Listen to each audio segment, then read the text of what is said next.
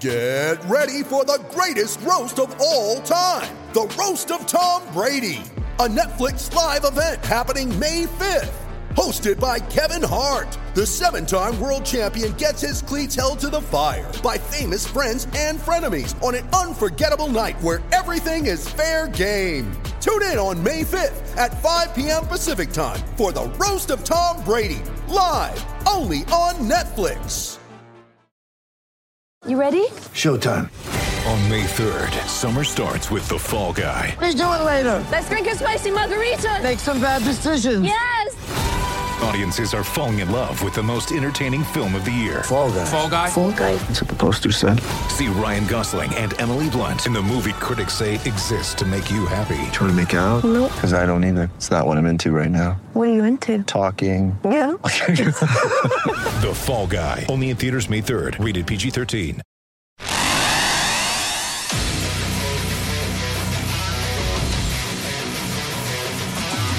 Gators Breakdown. The Gators Fan Podcast.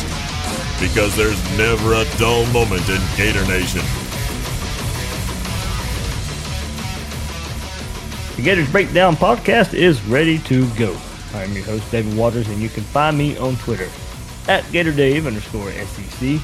Joining me this for this episode of Gators Breakdown is founder of ReadingReaction.com, and you can find him on Twitter at Will Miles SEC, and that is Will Miles, of course. And uh, Will, with these previews, it's kind of been a we we had the Jim McElwain Bowl for the uh, Colorado State game, even though he's not going to be there, and we had the Dan Mullen Bowl for uh, Florida and Mississippi State.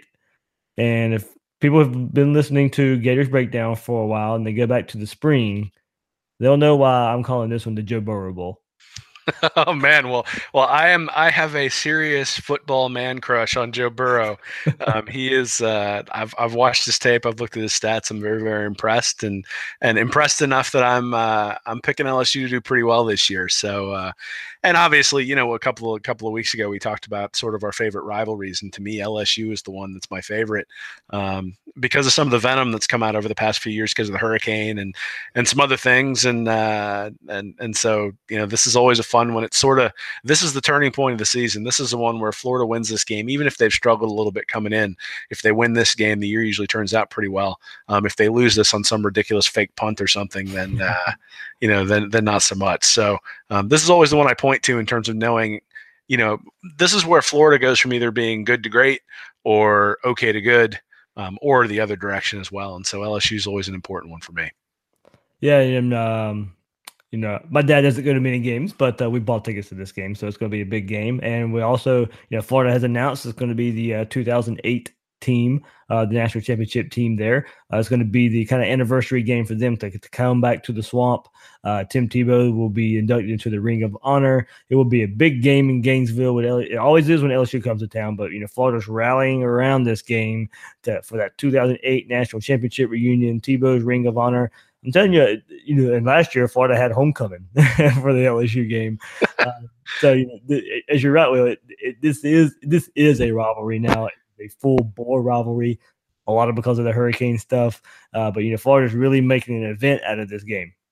Yeah, I don't care if they say it was incidental. They did the homecoming stuff on purpose last year, as well they should have, based on all the stuff that went on before then, and and uh, you know, with having to double up the games, and that's actually one of the one of the fun storylines this year. Is this is the second year in a row that that LSU's come to the swamp, and it's really interesting in that you know Florida is, is, has has the Tebow celebration for this game, so obviously there will be quite a bit of emotion for that. They've got they're coming off of the Mississippi State game, which is on the road, and there's going to be a lot of emotion associated with that, as well as Mississippi State's defensive line probably beating up Florida a little bit up front. um, you know, whether they win or lose that game, I think they're going to be sore coming off of it, um, and so you know it'll be interesting to see how they come out with. Uh, with LSU. I mean, you know, you look at like NBA teams when they get their rings, that opening night is usually one of those times where they where they struggle to get going. Um, hopefully, that's not what happens when they do the uh, you know when they do the honor for Tebow. And you talked about Florida coming off of uh, a game against Mississippi State. Oh, uh, LSU will be coming off a game against Ole Miss. So uh, you know, pretty. Uh, that's you know, both teams playing the teams from Mississippi uh, coming into this game.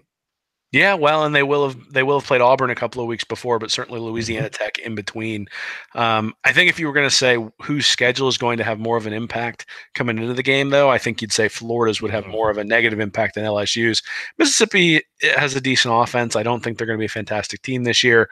Um, you know, and and again, I think it's more of the emotional ups and downs that I'd be concerned with. Um, coming off of that Mississippi State game because you know road game at Tennessee, a road game at Mississippi State, whether you've been successful or not, there's quite a bit of energy you've had to had to expend from an emotional standpoint. It'll be interesting to see whether they have gas in the tank still um, coming into this game. And also, we've talked a little bit about the the redshirt rule. And, and the four redshirt games, um, you know, I wonder whether there's some strategy associated with that as well, with some of the emotion and some of the, uh, you know, and some of that sort of stuff, getting new blood in some of these games, at least, uh, you know, when you're at home. Um, you know, I don't know. I, I, again, I haven't decided how I think people, how coaches should use that rule, but it is one thing I think to sort of inject new life into a team halfway through the year might be something that you'd see right around this time. Yeah, good point there. Good point. And we'll dive into the uh, LSU Tigers. Uh, but remember, you can find all your Gators Breakdown episodes on news4jax.com slash Gators Breakdown. There you'll find all the Gators Breakdown episodes, all the past uh, opponent previews we've done up to this point. Uh, the last one being Mississippi State. You can find that on news4jax.com slash Gators Breakdown. And also, you can listen on iTunes, Google Play, and YouTube if you want the video version there. Using those services, please share, rate, and review the show. And also, follow us on social media at Gators Breakdown on Twitter and Facebook. So, as we mentioned, Gators return home after road games at Tennessee, Mississippi State uh, to host LSU for a second straight season. Well, it is going to be an interesting point, as you mentioned, going back where Florida is at um, with this. You know, more than likely, I think people will probably have Florida four and one coming off of a loss to Mississippi State. But by chance, Florida's five and zero. This game gets even bigger, and for you who thinks you know LSU will be a pretty good team this year, if Florida's five and zero going to this game, and LSU's as good as you think they're going to be, this could be top fifteen, top ten matchup. Yeah, I mean, you know, Florida's gone on the road and beaten two pretty good teams at this point. Um, they're certainly going to be ranked in that in that space, and I think people are really going to be singing Mullen's praises. And then, you know, LSU at this point, if if they're playing as well as I think they will, they will have already beaten Auburn, and so you know there will be. Um, you know there will be some hype on that side as well, especially if Burrow's playing well, and, and I expect him to. So, um, yeah, it's going to be really. I mean, hey, we can only hope if it's if it's a matchup of five and zero teams, everything's going right for Florida, whether they win this game or not. right, and as we said, you more than likely most people have them four and zero. This is a, a chance to rebound, uh, maybe against an LSU team that is a rival. We mentioned everything that's going to be going on around this game. Uh, after this game, you know, you're looking at um, you know five and one, uh, maybe, or four and two uh, depending how the season goes out. You know that that's where most people have Florida pegged right now. Uh, you know, so we'll see. You know, LSU enters this uh, enters this you know season quarterback controversy. Uh, bringing Burrow in because it didn't have a really uh, has been answered there. They have a, a, lot of question marks on offense. You know, no big time running back like Leonard Fournette or, or Derrius Guice. They bring a lot of offensive linemen back. But they also, you know, lose some big weapons at receiver as well. So you, you, Russell Gage and and, and uh, DJ Chark there, who, who who were definitely the top two receivers. So minus offensive line, they have a lot of question marks uh, at the skill position. Very much so. And, you know, I mean, they are bringing in Terrace Marshall, who's a five star wide receiver who probably is going to start. Derrick Dillon last year played pretty well, but, mm-hmm. but you know, it, it is not something where you look at it and say, oh, they're chock full and Burrow's coming in and he's the last piece. I mean, you, you really have to believe in Burrow. And I mean, I do, but you really got to believe in Burrow to believe that that offense is going to be elite. But they are bringing back a lot of guys on the offensive line. Danny Etling, who wasn't all that great. Um, over the last couple of years was actually really good last year. Um, he wasn't good two years ago, and he wasn't real good at Purdue, but certainly he played well last year. And I think a lot of that had to do with the offensive line play. And then, you know, I do wonder with Fournette and Guice, those guys are very, very good players, but there was a there was a distinct focus to get those guys the ball. And I, you know, even in the game, um, you know, even in some of the Florida games where it seemed like LSU could put the game away, mm. they were trying to get the ball to Fournette or get the ball to Guice rather than get the ball to the right guy. And that actually is one of the things that I really like when I look at Burrow's tape is that he always seems to hit the receiver who's open. So he's not looking for one guy specifically to target him. He's just, hey, where does the defense tell me I need to throw this ball? And then he throws the ball in that direction. The guy's usually open because the defense has to give something up. And if he can do that, it's not really going to matter. I mean, LSU has athletes at those positions. It's just they're not very proven. And the question is, is, you know, but you throw to an athlete in wide open space and you're going to see some success. So, um, know, so we'll see. I mean, uh, it's very unproven. I'm not. I'm not going to sit here and say, "Hey, they're going to have two guys go over a thousand yards" or anything like that. But if you believe in Burrow, then you think he's going to find guys who are open, and LSU certainly has talent at those positions. Yeah, new offensive, well, like new again, but offensive coordinator Steve, Steve Ensminger uh, there. And while I think Burrow can be a good quarterback, you know, I, everything you brought to the table when Florida was looking at him, uh, I backed up as well. Uh, but you know, the, this is a, a, lack of a running game we're not used to seeing from LSU.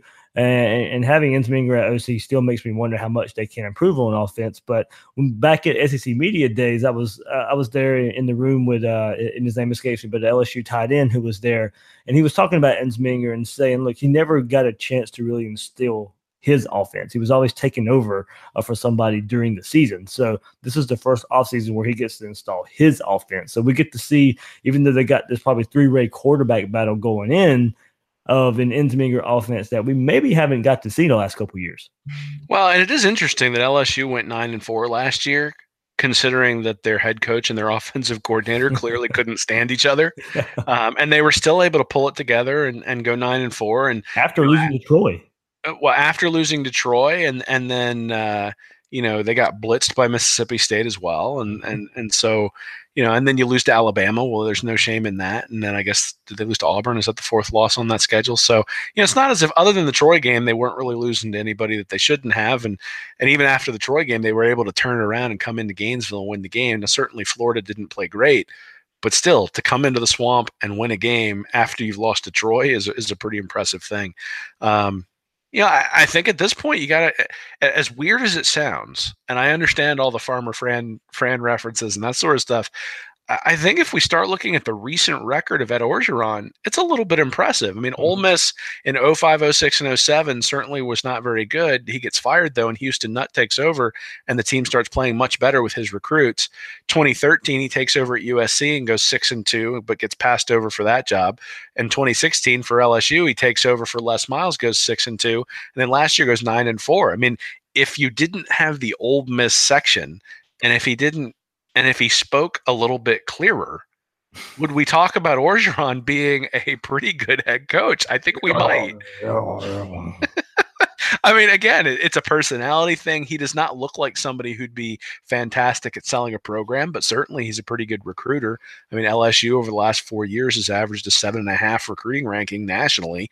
Um, they're always bringing in five stars. They've averaged one and a half five stars over that four year period, which you know means that they've got six five star guys on their on their roster right now. Um, you know, and I think that makes a difference as well. So, you know, Orgeron's got some good players. The question is, is he going to cost him some games with his coaching? Um, you know, there are some things that he does that are questionable, but there are some things that Saban does that are questionable. I am not comparing the two, but um, you know, I think when you look at the recent record, he's had success.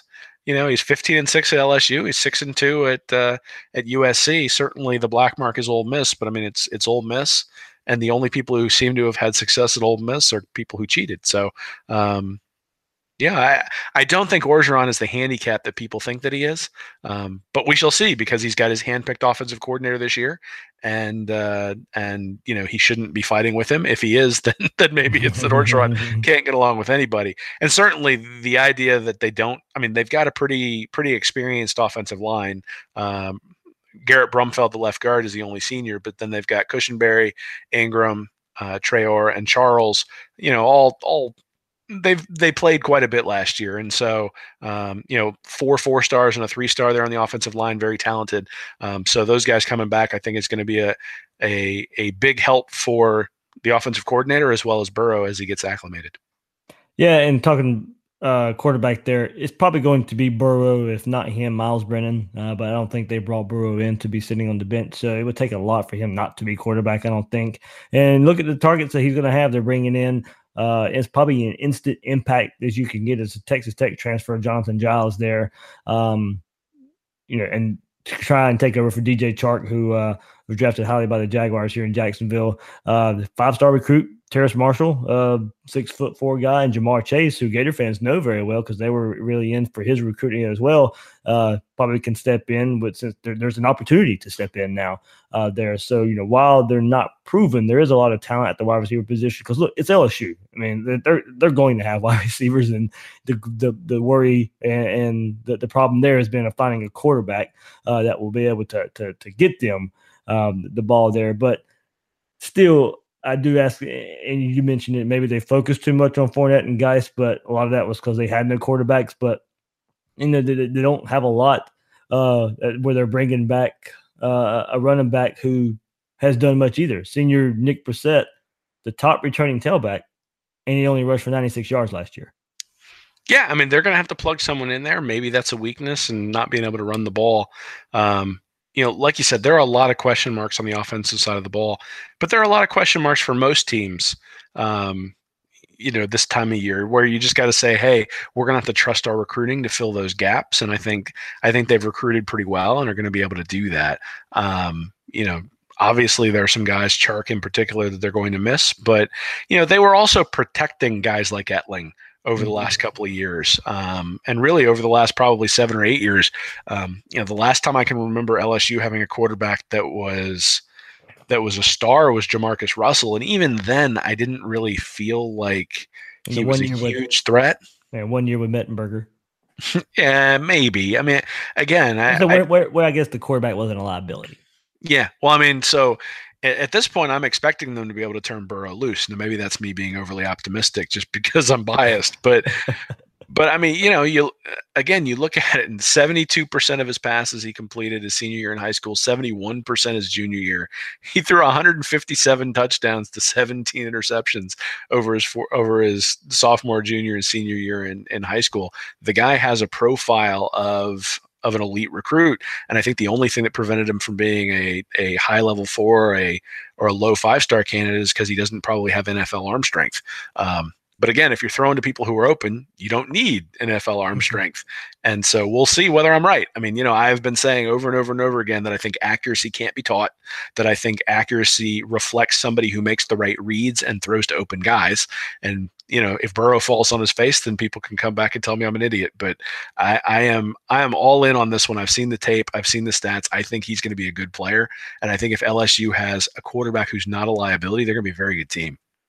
Yeah, I think this where this may be a change of pace for Florida, much like you were saying they were protecting the quarterback with Ensminger and a quarterback that he may can trust. This may be a different looking LSU team. I think maybe going back to that year with Mettenberger, where they actually let let let the ball go, where they let the quarterback, where they trust the quarterback, where we see more passing than what we have seen from from past LSU teams. So probably just a different look because you're going to get this new look Dan Mullen offense at Florida, but now uh, uh, and and an offense at LSU where they really may be relying on the quarterback a lot and, and these young receivers who who have the talent but just really need the experience. So this could be looking uh, like a, a much different game than the ugly game we had last year in the swamp or two years ago when Florida had a goal line stand. You know, those are some uh, ugly games there.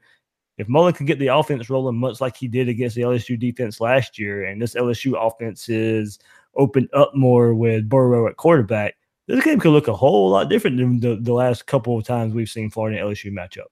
Oh, certainly. I mean, you know, the funny part is, is that I didn't think Jarvis Landry and Odell Beckham were really all that great when they were at LSU, yeah. and those guys are lighting up the NFL. So I, I think the the profile of the of the high caliber wide receiver um, who comes into LSU, if there's a capable quarterback, I think those guys are going to get open and they're going to be successful. Um, you know, like you said, I think there's concern at running back. There's probably a little bit of tight end, a little bit of concern at tight end, though. They've got Foster Moreau, the senior there, who's mm-hmm. who's starting. But uh, well, that's who that's who it was talking about Ensminger at SEC Media Day. That's who it was. Uh, and then you know you've got again you've got a relatively experienced offensive line, and so um, I think LSU is going to be able to put up points, which is something that they haven't been able to do on a consistent basis over over the last few years and really has been a struggle. I mean, you know, the ugly game you mentioned against Florida, there have been a few other ugly ones as well. Um, and if they're able to put up points, then then it's going to come down to defense, and LSU's usually got a pretty good one. Definitely. Uh, and Dave Aranda is, the guy there. Pretty good job, you know, last year. Um, still wasn't that um, what you think of when you think of an LSU defense and especially the, the front seven. But you know, can't complain too much about 316 yards a game and, and 19 points uh, per game. But loses they, they lose Christian LaCouture, uh, Greg Gilmore off the front. Uh, Donte Jackson, Kevin Toliver from that secondary, Arden Key and Donnie Alexander from the linebacker core. They lose uh, a, a, good bit of, of name recognition uh, on that defense, but with Aranda there, those guys are, are, are never much in trouble, and you know they got Greedy Williams uh, leading the way in that secondary. Yeah, you know, this is one of those things where it's reloading, not necessarily rebuilding. So if you look at the if you look at the front seven, they're 20 the starters for the front seven have a 24/7 ranking of 96.5. Hmm. So so they, they got some talent on that front seven and the defense the you know, they run a 3-4, um, the defensive line's 96.4. So um you know, at the end of the day, the linebackers and the defensive line are very, very, very talented.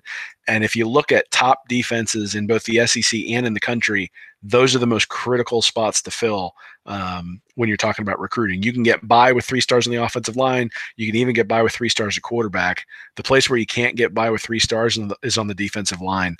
The other thing is they did lose a lot of name recognition, but LSU has always been known for rotating in guys. So these guys have gotten plenty of playing time. So if you look at Glenn Logan, 17 tackles last year, one tackle for loss. Um, Rashard Lawrence, 32 tackles, three and a half tackles for loss. K'Lavon Chaisson, 27 tackles, four and a half for loss. Devin White, their leading tackler, comes back 133 tackles, 13 and a half tackles for loss. So a lot of those guys on the defensive line have very, very high talent pedigrees, but haven't necessarily played – um, you know, a majority of the snaps, but now they're sort of sliding into that starting role. And LSU's done for that. They got a lot of guys who rotate in, a lot of high talent guys who rotate in, and really this is sort of the next wave. Yeah, and you go to the secondary where they're never really bad either. You know, well, we've seen it for years on social media. Who's DBU? Is it Florida or LSU? So, and uh, for them, as I mentioned, Greedy Williams, who probably will be a top pick uh, in the draft coming up. But uh, they were, you know, the ninth most efficient uh, in stopping the pass last year. Uh, Greedy Williams last year, six picks. Uh, he's back. Uh, along with John Battle, who just kind of you know sticks his nose in there as a safety with 61 tackles last year. So good some got got some depth around there too. The fourth leading tackler, Grant Delpit, is also in, in the safety as well. So it's just another time, much like Florida, where you know it's plug and play back there in that secondary. Yeah, it's interesting that Aranda's third and fourth leading tacklers are the strong safety and the free safety. Um, you know, so clearly he uses those guys as enforcers in some capacity. Um, you know, they were t- they were they were 24th in pass yards per play, 26th in yards per play overall from a defensive perspective. So very very good, not elite, but but good. And so again, if you think LSU can take a step forward, I think they're probably going to have to be better than that. Um, but the talent profile at least indicates they might be able to, even if the name recognition doesn't. Um, you know, the, the secondary is very good last year, and and certainly compared to what Florida was last year, I think LSU, um, you know, it, at the time they played, the teams were very, very close. By the time you got to the end of the year and the depth really started to show with the suspensions and with some of the recruiting issues that Florida had under McElwain, um, I think by the time you got to Georgia, Missouri, um, South Carolina, those games for Florida, the depth was starting to show. And so we sort of saw the chinks in the armor. Whereas uh, with LSU, that wasn't necessarily the case. Now, what Florida probably can take advantage of, and whether they probably need to take advantage of, look, Mississippi State, Dan Mullen, 37 to 7 win last year against LSU, 285 yards rushing. Fast forward to the Florida game, Florida had 194 yards rushing and had over five yards to carry. So, taking what last happened last year with Mississippi State running up and down on LSU and then hitting big plays with some play action. in Florida, you know, for all the struggles, still being able to run for 194 yards, this defense can be had in the running game. Yeah, well, and that's with a strength and conditioning program that was, you know, like lifting popsicle sticks or something. But, um, you know, we, but eh, so this is where being in the swamp i think is an advantage because you can get off the ball quicker you're not dealing with the crowd noise all that sort of stuff and so yeah it's definitely an advantage to have a team at home um, certainly the mississippi state game last year was on the road the florida game was on the road um, and, and those are the games where where they really struggled now again, I think we need to go back and say, okay, Arden Key played, but was not the same player he was the year before. And there, there are Mississippi some, State, that was his first game back. And there are some off the field things that that sort of cause that. But you would expect Arden Key to be a plug and play guy who comes in and plays really, really well, and he just didn't do that last year. And so you know there were snaps that were sort of wasted snaps having Arden Key in that space. Um, who have they replaced him with? Well, you know Jacob Phillips is the middle linebacker this year, most likely ninety seven point two, and then Michael Divinity is the strong side linebacker, ninety six point eight from a recruiting ranking perspective. They got some they got some guys out there who are really really good. Um, but you know you can probably get them to overrun some gaps because they're younger players. You can probably get them to do some things that are that are wrong, especially because it's on the road. And I think that's where it being at Florida is an advantage. If you're gonna have to take advantage on the ground, you'd much rather have the game at home. Yeah, and you mentioned some of the stats earlier, but Devin White and just mentioned bears mentioning again, double digit tackles in eight games last year, uh, 15 against Auburn, 14 against Arkansas. As you mentioned, he had 133 tackles with four and a half sacks, 14 tackles for a loss. So we talk about maybe be, maybe being able to get them in the run game, but White's going to have to be keyed on every play.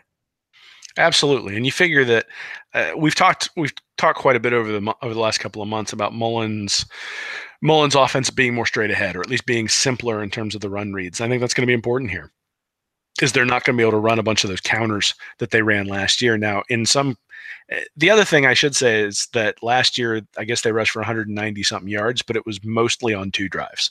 Right, there was 2 Mhm. drives in the second half that brought them to that either, that I think tied the game. Um, and at that point, Lamical Perine had a really good game that game. very much so. But I think he, I think he rushed for like 150 yards, or Florida rushed for like 150 yards over those two drives. Um, so again, I it wasn't consistent, which is sort of the story of the Florida Gators 2017 season.